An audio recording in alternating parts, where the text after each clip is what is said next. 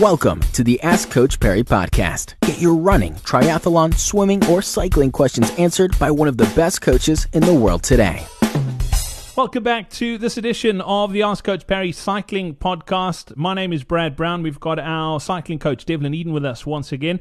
Devlin, this is a, a pretty tough question to to answer uh, in a in a forum like this, but uh, a question coming in from someone who wants to take up mountain biking. They want to know what's the best entry level bike that they should be looking at, and are there any injuries they should be aware of uh, to to avoid when they first get started. Yeah, so it is it is quite a tricky question. Um, I think first thing to ask yourself is what sort of style of riding or what kind of rider are you are you? So I, I ask that purely in the sense of are you someone that's looking at a little bit more elite racing and getting into the racing scene? Um, your riding preference. So also are you out for more of a slow, enjoyable kind of ride?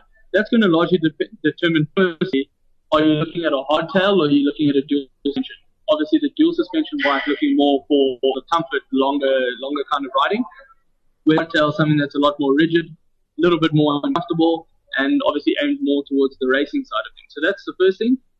Secondly, your your budget obviously is going to largely determine what bike brands determine as their entry level bike. Um, my suggestion though, and I, I can be quite confident in saying that if you start mountain biking, the bug is going to bite. And as true mountain bikers, we're always looking for the next best bike and the next best upgrade.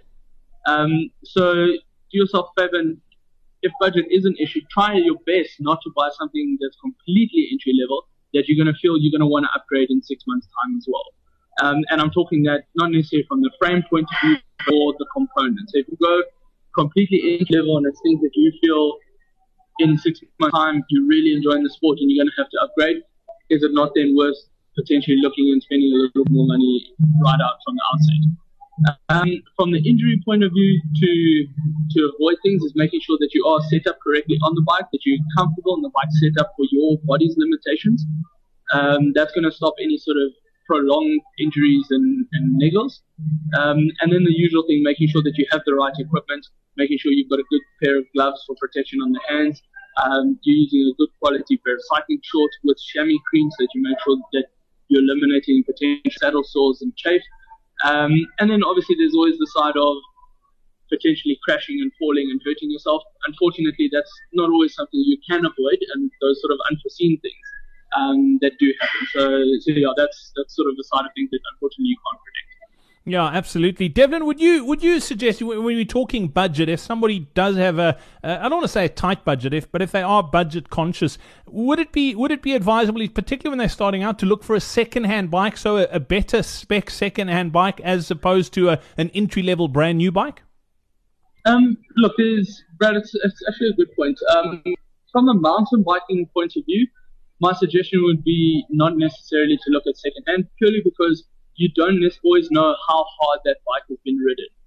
Um, when we when we're talking road bikes, for instance, there's only a certain amount of load that that bike is actually undergoing, so you'll get away with a pretty decent bike still secondhand. But from a mountain bike point of view, unless you actually know the person that you're buying the bike from, you don't always know what that bike's gone through. Is there a hairline crack potentially if it's a carbon frame? Is there a hairline crack in the frame? Um, so I always tend to try and veer away from the second-hand mountain bikes. Um, look, there are there are always great deals out, but again, you don't always know what that bike kind of faces it's been put through. Good point. Devlin Eden, thank you very much for that. Don't forget, if you're planning on riding uh, this year's 947 Cycle Challenge, we've got uh, a free online seminar coming up that'll help get you to race day in tip top shape.